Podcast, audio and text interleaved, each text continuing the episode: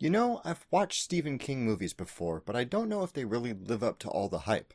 I guess I just don't get it.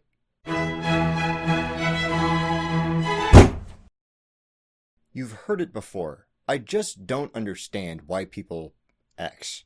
I'm as guilty as anyone of a bit of rhetorical hyperbole, especially after a couple of glasses of wine, boldly proclaiming that I just can't understand why people like sports or that I don't know the first thing about Justin Bieber or daytime television, and have no clue why anybody else does. Of course, it's not meant to be taken literally.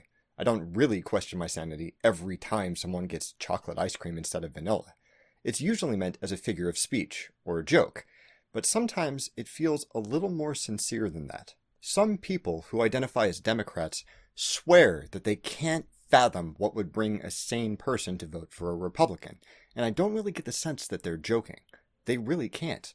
Many atheists really think they have no idea how anyone with a lick of sense could come to believe any religion, and several religious people feel the same way about people who believe in different gods. It seems that sometimes this supposedly insurmountable barrier of ignorance is used to reinforce one's social or cultural allegiances, to wave the flag for one's team and distance oneself from the other team. The inability to grasp ideologies or worldviews that we want to paint as being perverse or irrational becomes a point of pride and authenticity. You see, I'm so super reasonable that I can't even pretend to process these crazy ideas. For example, one might assert that terrorists, who are most certainly despicable and not on our team, are also crazy people whose thoughts and actions simply cannot be understood by rational folk. U.S. Senator John Warner asserted this position in response to suicide attacks by Al Qaeda, claiming, Those who would commit suicide in their attacks on the free world are not rational. But is that true? Are terrorists literally insane? The idea that they have some sort of pervasive pathopsychology has been tested in numerous ways, and using all the normal diagnostic criteria for things like paranoia or depression or psychosis, there's no evidence that they're any more or less likely to have psychological problems than the general population. Furthermore, it's possible that the reasoning which leads them to such abhorrent behavior isn't really all that alien to us. In this 2009 paper, Patterns of Thinking in Militant Extremism, researchers from numerous institutions around the world searched for similarities in the reasoning of violent extremists, people who had engaged in homicidal activities in the name of some ideology. They interviewed and examined the written works of dangerous fanatics from all sorts of different cultures and backgrounds, from Timothy McVeigh to the Muslim Brotherhood to the Tamil Tigers to the Irish Republican Army. The only thing these individuals shared was a dedication to some cause and a willingness to kill innocent people to achieve it. From their sample of 13 violent fanatics and terrorist organizations, the researchers identified 16 themes which occurred in multiple places.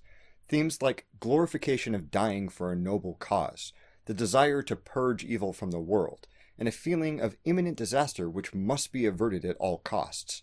It's quite a list, and reading them all at once, it's not hard to see how believing these things might lead someone to do some pretty drastic stuff. The investigators then generated a questionnaire with a series of statements that were meant to evoke those themes, like Government is illegitimate unless based strictly on God's authority as found in the Holy Book, or extreme measures are needed now to restore virtue and righteousness to this world. They asked groups of students to rate how much they agreed or disagreed with the statements. You'd expect that most reasonable people would be strongly opposed to all of them, but the responses ranged from a tepid maybe to a lukewarm probably not. Not hell no. Not dear God, that's awful. Just kind of a general meh. Not only are these murderous fanatics not insane in any clinical sense, but it seems that the general population isn't particularly allergic to the narratives which seem to motivate them to do horrific things.